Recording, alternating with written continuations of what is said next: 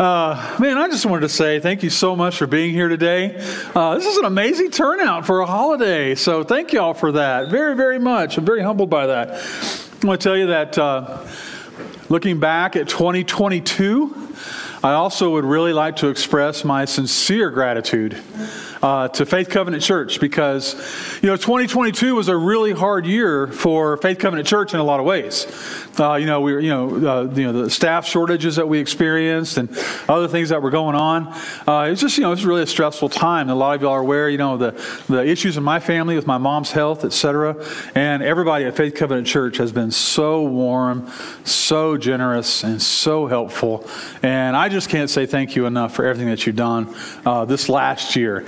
And I also want to say that I'm looking forward to 2023 with great anticipation because I think it's going to be a great year. I really do because 2022 was tough. All right. So it'll be really good. But I just want to tell you real quick that's knocked over a candle. Wow. Yeah, but it's, it's fake, so that's all right. uh, but so thinking about 2023, and I, I, like to I like to you know kind of look for a word that might, might be a theme for 2023. You know, for every year. And uh, I shared this with the staff a few weeks ago that the, the, the word this year is the word defend.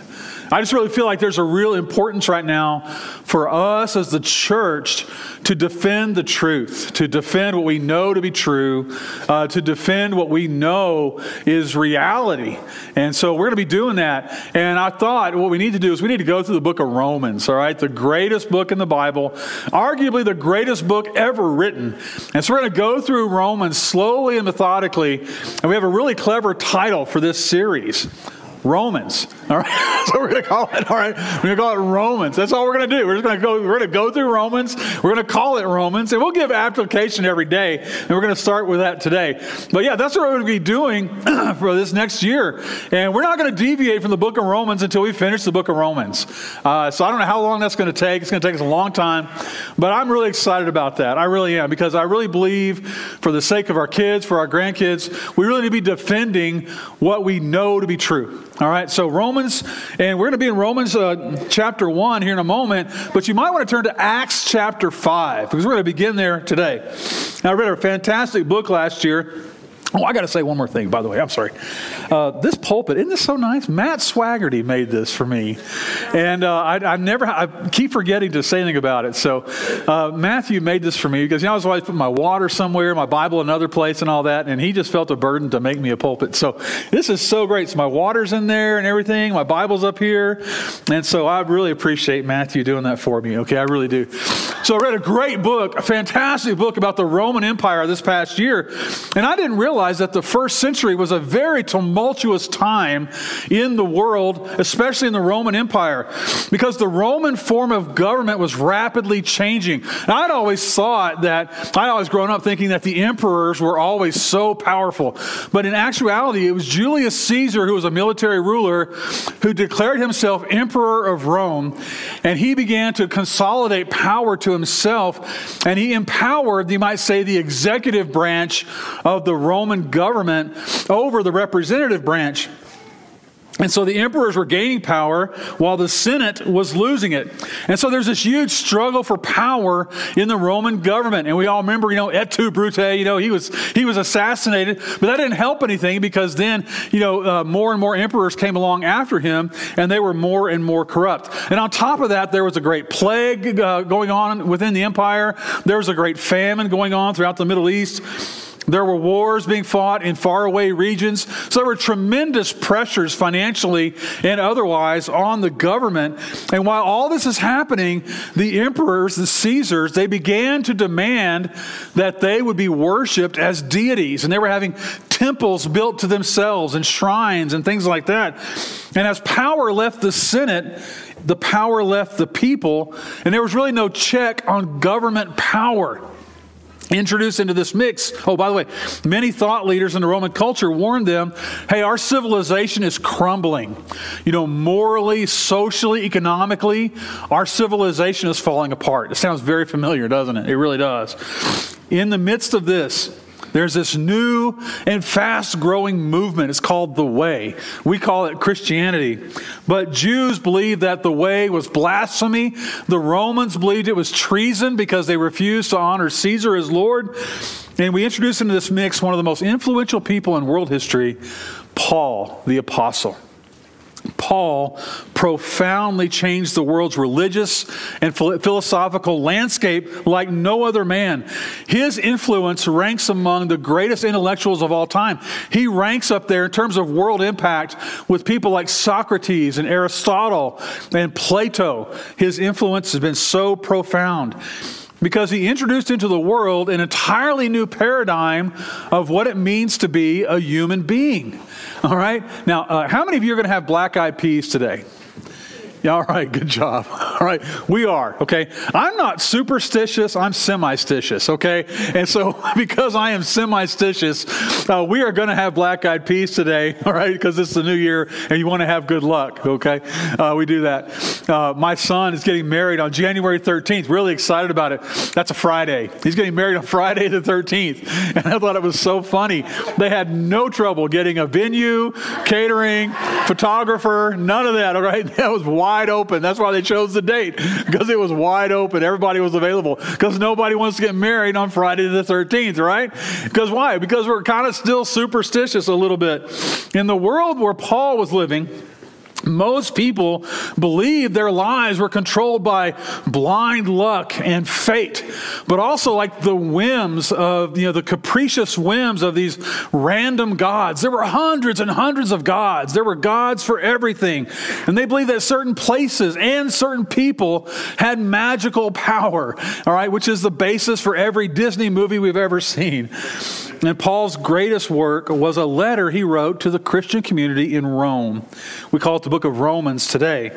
He had spent 10 years planting churches all throughout, you know, Turkey and, and the eastern side of the Roman Empire. And now he was looking west. Paul wants to go west. And he says, I want to come to Rome. And, you know, he was, he was such an influential man. He's like, I want to preach in the heart of power in the Roman world. He said, and then he said, I hope to go on from there and go west to Spain, to regions where no one has ever been. And what he wanted to do, he wanted to introduce himself to Rome's Christians. Uh, there was a large Christian community in Rome. He had not planted it, but it had sprung up there. And he wrote this letter, the book of Romans, to explain how he preached, how he proclaimed the gospel, the message of salvation in Jesus. And so what he did was, he took the facts of Jesus' teaching, his life, his miracles, his crucifixion, his resurrection, combine that with his understanding of the Old Testament law, the Old Testament sacrifices, the prophets, etc., etc., and he organized all of this into a doctrine a philosophical system, an entirely new paradigm of looking at human life. And so, what you're going to read in the book of Romans is a book that's very carefully written. It's precise, it's painstakingly logical, it's colorful, it's vibrant, it's sweeping in nature. And the Roman letter explains the nature of man's relationship to God, man's relationship to one another, and man's relationship to government. Most Christians don't realize this, but the concepts that the Apostle Paul puts forth in the book of Romans utterly radical and transformative. It was like putting drugs into the bloodstream of humanity because what he did was he put ideas into the bloodstream that would shape the course of Western civilization. It radically changed Rome, then it radically transformed Europe, and eventually was the reason we have the United States of America. In fact, there's no such thing as the United States of America without Paul's letter to the Romans. Because he introduced four great themes, like I said, into the bloodstream of humanity. They are individual rights, individual responsibility, human equality and the human right of freedom. Prior to this, those things were never talked about or thought about. But he laid the groundwork for the world that we know today where humanity has flourished. And many of Western civilization's most influential figures have thought of the book of Romans as their North Star. Augustine, Thomas Aquinas, um, Martin Luther, Charles Wesley, John Adams, who wrote our Constitution, uh, Martin Luther King. In order to understand this incredible book, the book of Romans, I wanted us to spend the day today doing something really different. I want us to talk about the Apostle Paul. All right, so if you would turn your Bible to Acts chapter 5. And the title today is Paul, it's the reality of radical change. He starts this letter by saying, I am Paul, a servant of Christ Jesus, called to be an apostle and set apart for the gospel of God. Paul is a central character in the early church. He's legendary for his intellectual output, his stamina, and his sheer grit and determination. You know, of the 27 documents that compose our New Testament, 21 are letters, and 13 of them are attributed to Paul. So almost half of our New Testament is attributed to one man. Where does a man like that come from? Well, Paul was actually born Saul, all right, sometime around 5 AD in Tarsus, which is a prosperous city in western Turkey. Now, he was given three names at birth. He was given the name Saul, his Hebrew name, the name Paul, a Greek name, and then Paulus, which had been his Latin name. All right, so some people say, well, you know, Jesus changed his name from Saul to Paul. No, it was just, that was just his Greek name, okay? That's what it was. Now, the schools of Tarsus were famous throughout the world. It was a, a, place of great literary activity. It ranked right behind Athens and Alexandria in terms of, you know, this is where you go to get a great education. It'd be something like Boston in our world today and he received the best education in Greek literature and Greek philosophy in the world up to about age 12. In his letters, he often refers to Greek poets, and he does so with great skill. And he had a reputation as an intellectual powerhouse. One time when he was on trial, uh, Festus, the governor, interrupted Paul's defense. It says in Acts chapter 26, and he said, you're out of your mind, Paul. Your great learning is driving you insane. All right, but what is he saying? You're a man of great learning. And he was born a Roman citizen because his father was a Roman citizen. Roman citizen would be Roman citizenship would be granted to people who were not Italian on the basis of doing some great service to the Roman Empire, such as serving in the military for 25 years or more. So we don't know what Paul's dad had done to get this citizenship, but it must have been something really epic to, for him to have gotten it as a Jew. And then, despite his Roman citizenship and elite education, he was a very committed Jew. And he was the son of a Pharisee. And at age 12, listen to this for the students. At age 12, he was shipped off to school in Jerusalem, hundreds of miles from home. And there he went to the school of Gamaliel, the greatest Jewish teacher of all time, and he made great progress. And as a, as a, as in this program, he would have had to master Jewish history, all the Old Testament law, the Psalms, and the prophets. He probably had to memorize most of the Old Testament, for sure, the first five books of the Bible. And he also would have learned how to dissect Scripture and debate, which would become very, very useful to him later in life. And so soon he was looked upon as one of the most promising and rising young men in Jewish society. And his ambition was to become the best and the brightest in Jewish life. In Philippians chapter 3, he says, I was circumcised on the eighth day of the nation of Israel and of the tribe of Benjamin, a Hebrew of Hebrews. As to the law, I was a Pharisee. And as to the righteousness that comes from the law, he said, I was blameless. Moms and dads, this was the kind of young man that if you had met him, you would have said, That's who I want my daughter to marry. All right. He was spotless. He was squeaky clean, ambitious, driven. He, had, he came from a wealthy family, an elite family, et cetera, et cetera. And so it's only natural that he, had a, he was a fast rising person in Jewish politics. And most scholars believe that he was a member of the Jewish Sanhedrin, which was a council like the Supreme Court with 71 Jewish leaders who kind of function as the Supreme Court or the legislature for the Jewish people because these people voted on matters of life and death. And look what he says in Acts chapter 26 as he was being, you know, uh, there again, he's being put on trial again. He says this. He said, I not only locked up many of the saints in prison after receiving authority from the chief priests, but when they were put to death, I cast my vote against them. Think about that.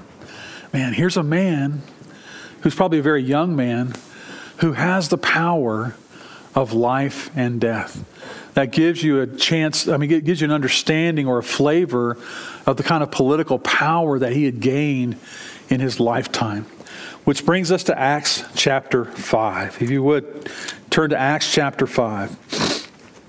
Remembering now that the Apostle Paul, verse 27, he's a member of the Sanhedrin. All right? And so Peter and uh, Peter and John have healed a man, all right, and they're and, and they're declaring the name of Jesus, and they bring this man in before the Sanhedrin.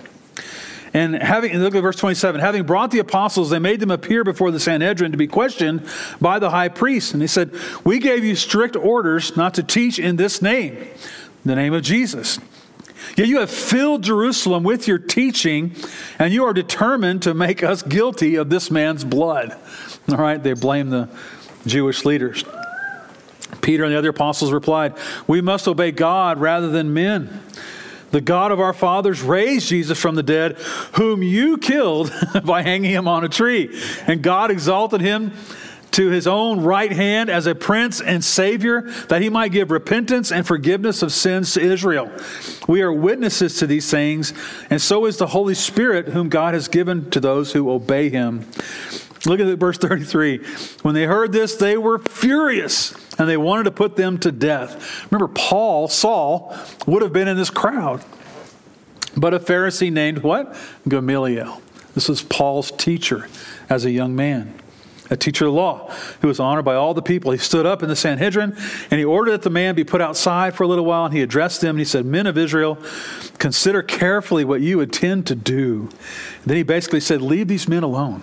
If what they're doing is from God, you can't stop it. If it's from men, it'll go away quickly. But don't worry about it. Don't do what you're thinking about doing. And so, he calmed the council. and They didn't stone Peter. But the Christians wouldn't stop. And we can't help but believe that this just enraged this ambitious young man who believed that he had a, a moral duty to save his religion and his country from this kind of religion extremism, religious extremism.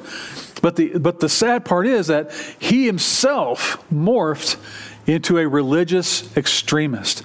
Do me a favor, look at Acts chapter 6 and you're going to see the in your, in your, your subtitles you're going to see the stoning of a man named stephen a deacon in the early church.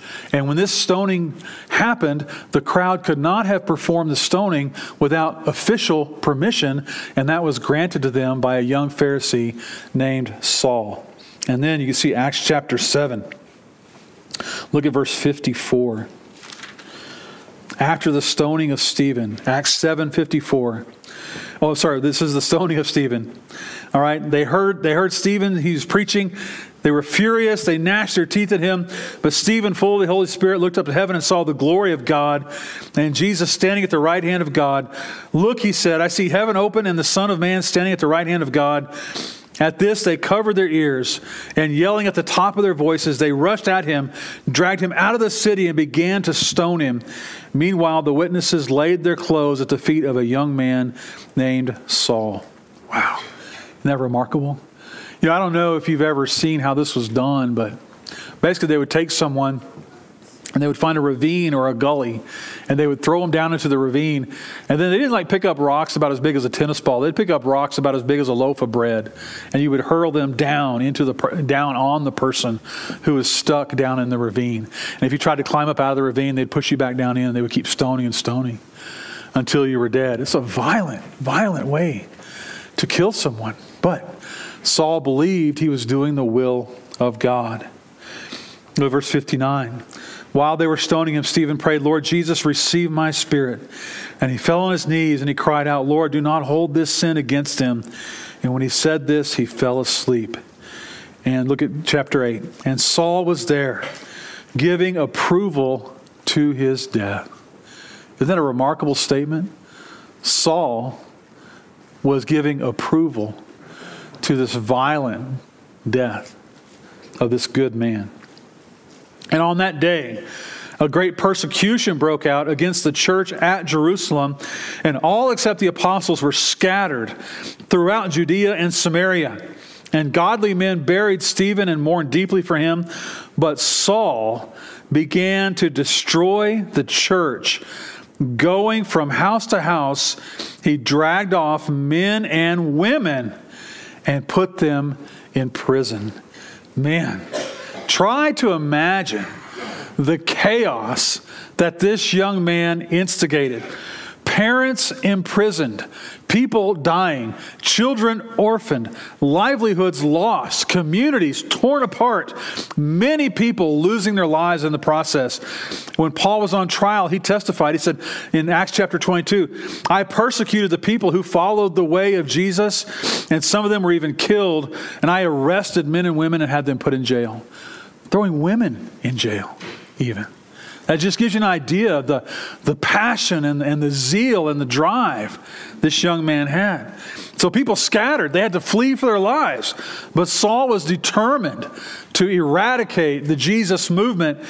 And he would prove that he was a Jew beyond all other Jews. And he had heard that some of these followers of the way had run as far as 150 miles away to the oldest city in the world, Damascus, Syria. They had taken refuge there. Do me a favor, turn to chapter 9, verse 1. Mm. I never get tired of this story. I really don't. Whew. Meanwhile, Saul was still breathing out murderous threats. Man, that's a great statement. Against the Lord's disciples. He went to the high priest and asked for letters to the synagogues in Damascus so that if he found any there who belonged to the way, whether men or women, he might take them as prisoners to Jerusalem. And as he neared Damascus on his journey, suddenly a light from heaven flashed around him. He fell to the ground, and he heard a voice say to him, Saul, Saul, why do you persecute me? Who are you, Lord? Saul asked. I am Jesus, whom you are persecuting. Now get up and go into the city, and you will be told what you must do. And the men traveling with Saul stood there speechless. They heard the sound, did not see anything or anyone. And Saul got up from the ground, but when he opened his eyes, he could see nothing. And so he led him by the hand into Damascus, and for three days he was blind, did not eat or drink anything.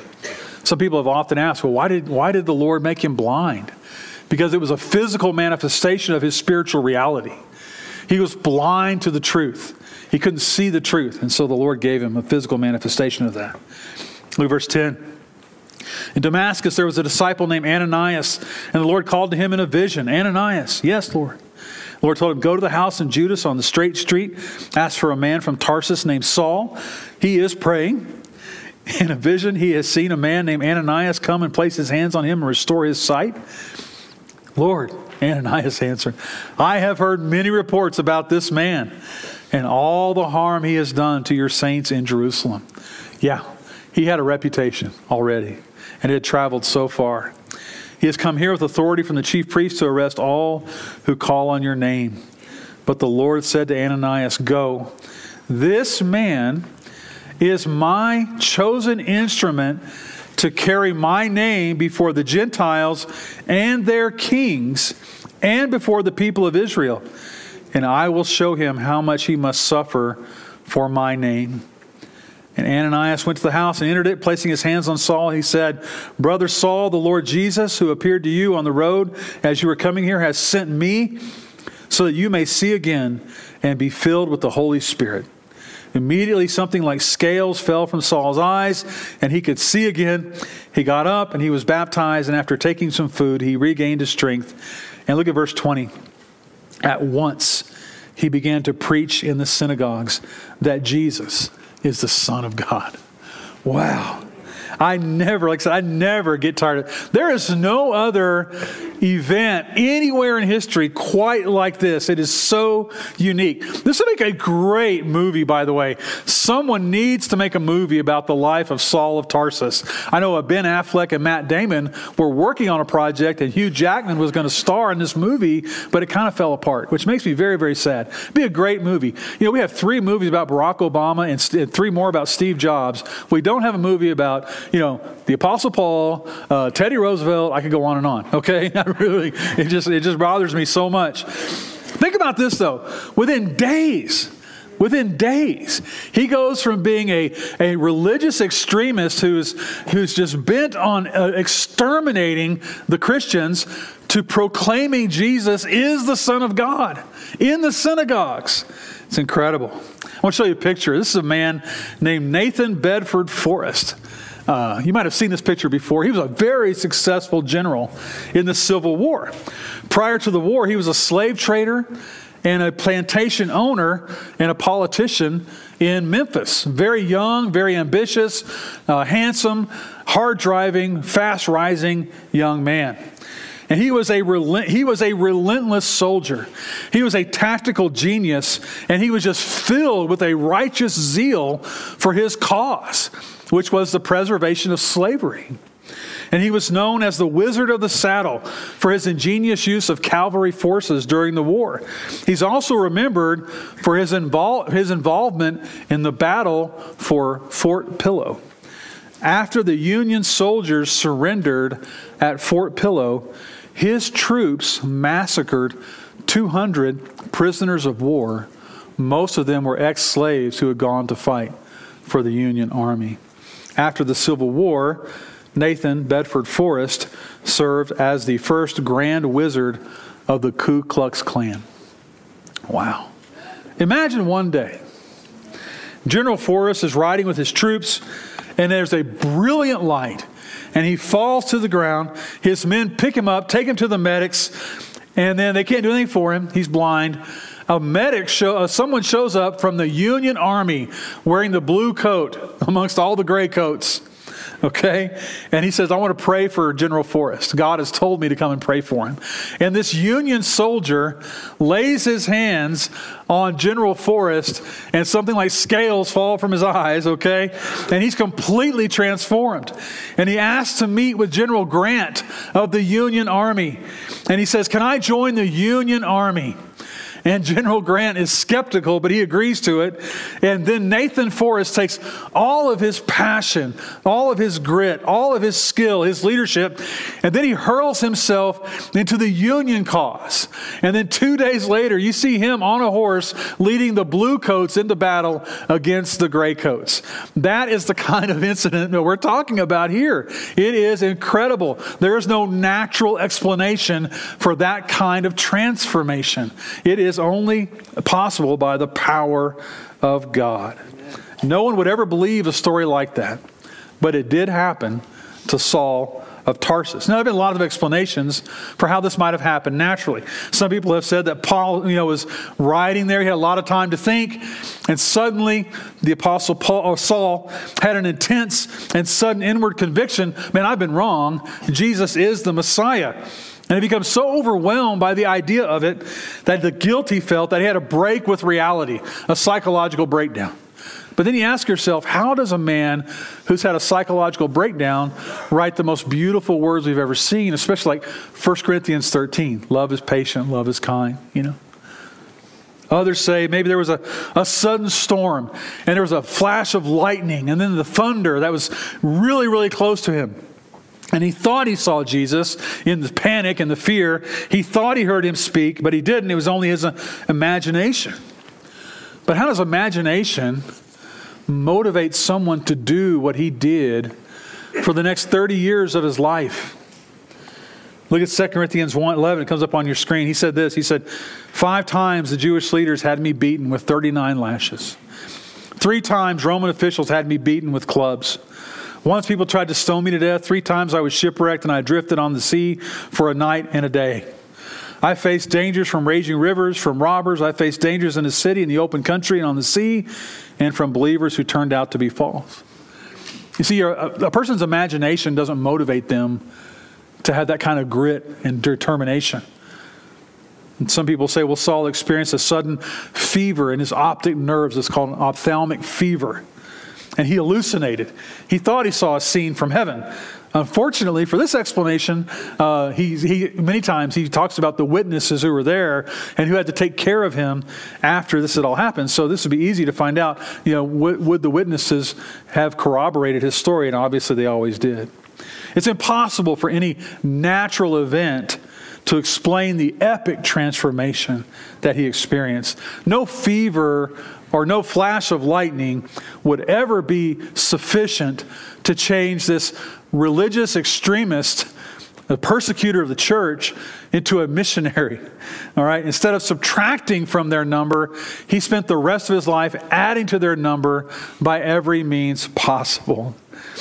So, real quickly, a couple applications I want to make this morning. Number one, no one is beyond the reach of God. Nobody. You probably heard a cynic say something like this People don't change. That's true. There's a grain of truth in that statement. If it's left to us, we don't change. We simply can't.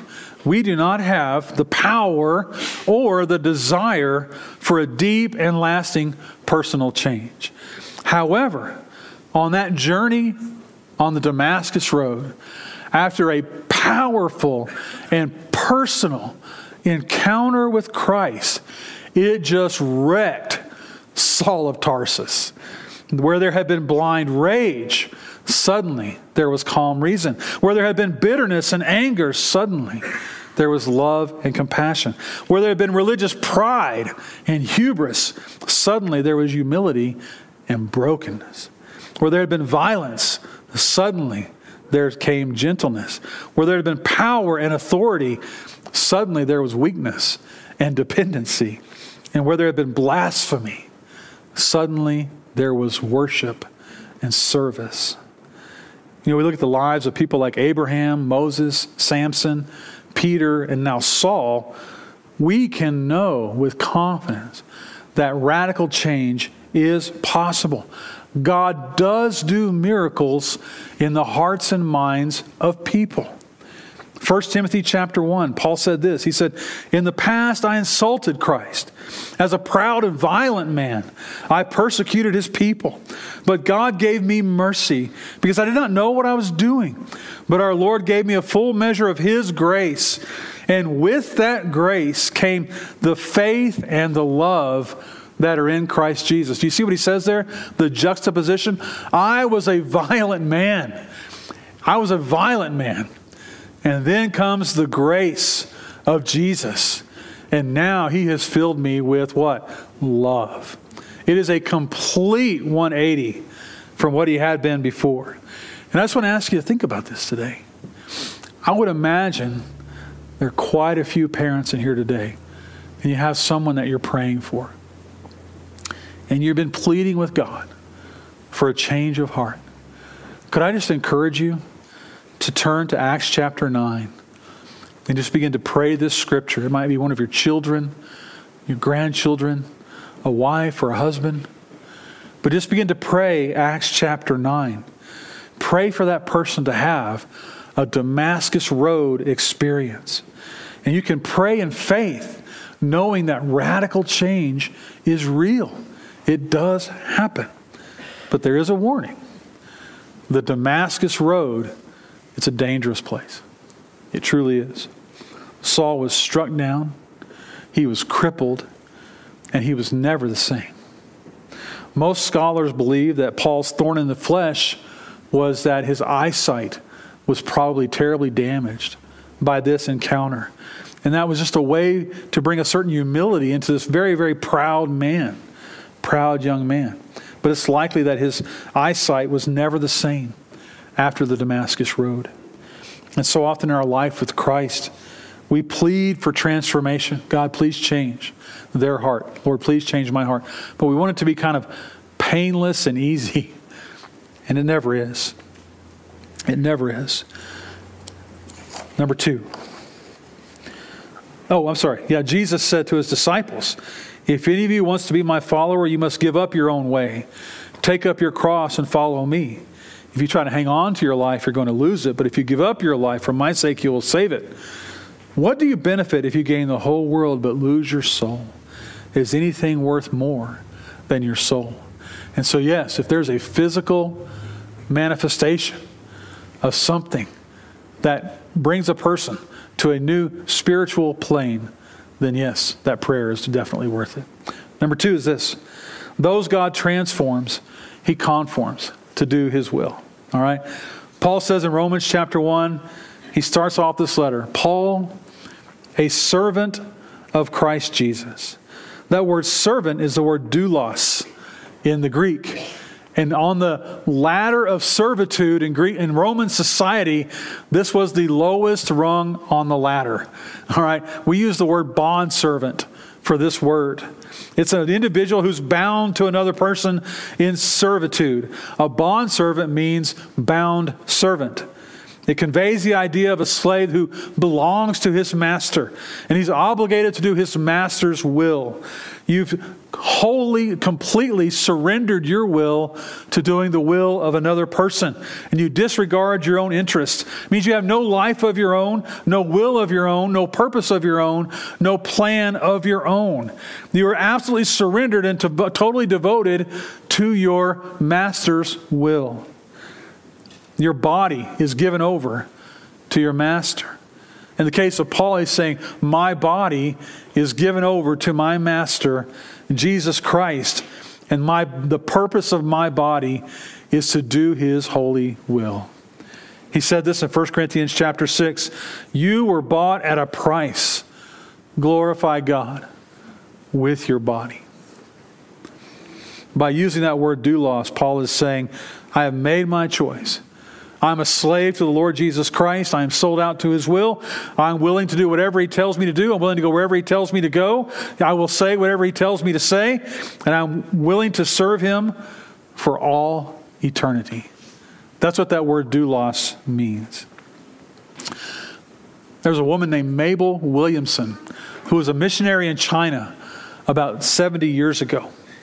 She sacrificed her rights to a normal standard of living, uh, health, marriage, children, and a family, all those things. She gave up all those things that most of us Americans think of as our rights. And she was human just like you and me. And she thought a lot about what she had given up, and she struggled with this whole idea of self denial, of taking up your cross and following Jesus. And she wrote a book in 1958 called We Have No Right. And there's a poem in that book, and here's an excerpt from that poem. She says, He had no rights. No right to a soft bed and a well laid table. No right to a home of his own. No right to choose pleasant, congenial companions. His only right was silently to endure shame, spitting, and blows, to bear my sins in anguish on the cross. He had no rights. And I? A right to the comforts of this life? No. But a right to the love of God for my pillow. A right to physical safety? No.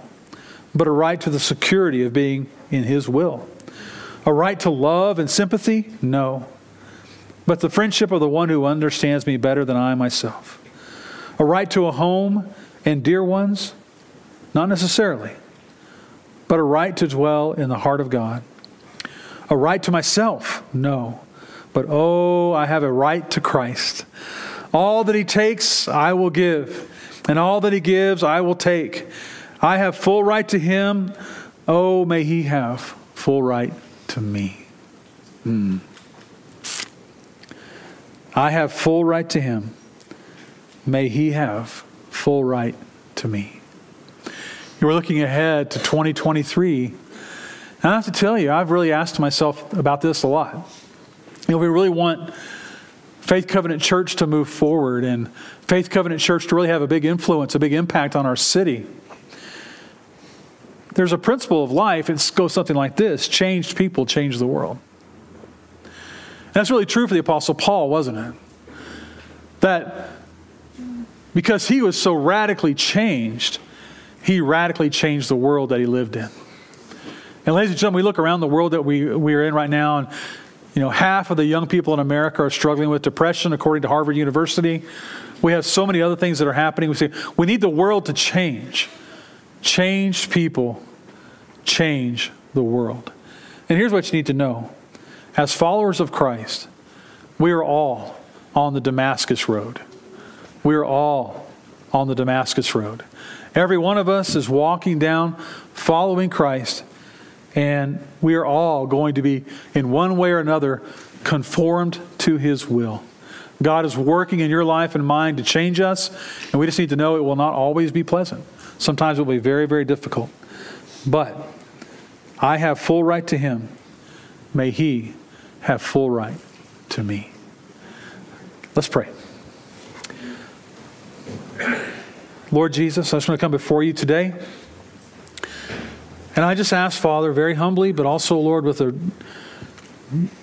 very deep realization, Father, that it's a dangerous prayer. But Lord, I just ask that we'd be a different church, that I would be a different pastor in 2023. Lord, that I'd be a different man in 2023 than I have been in 2022. And Father, I just ask that because you change all of us that we live in.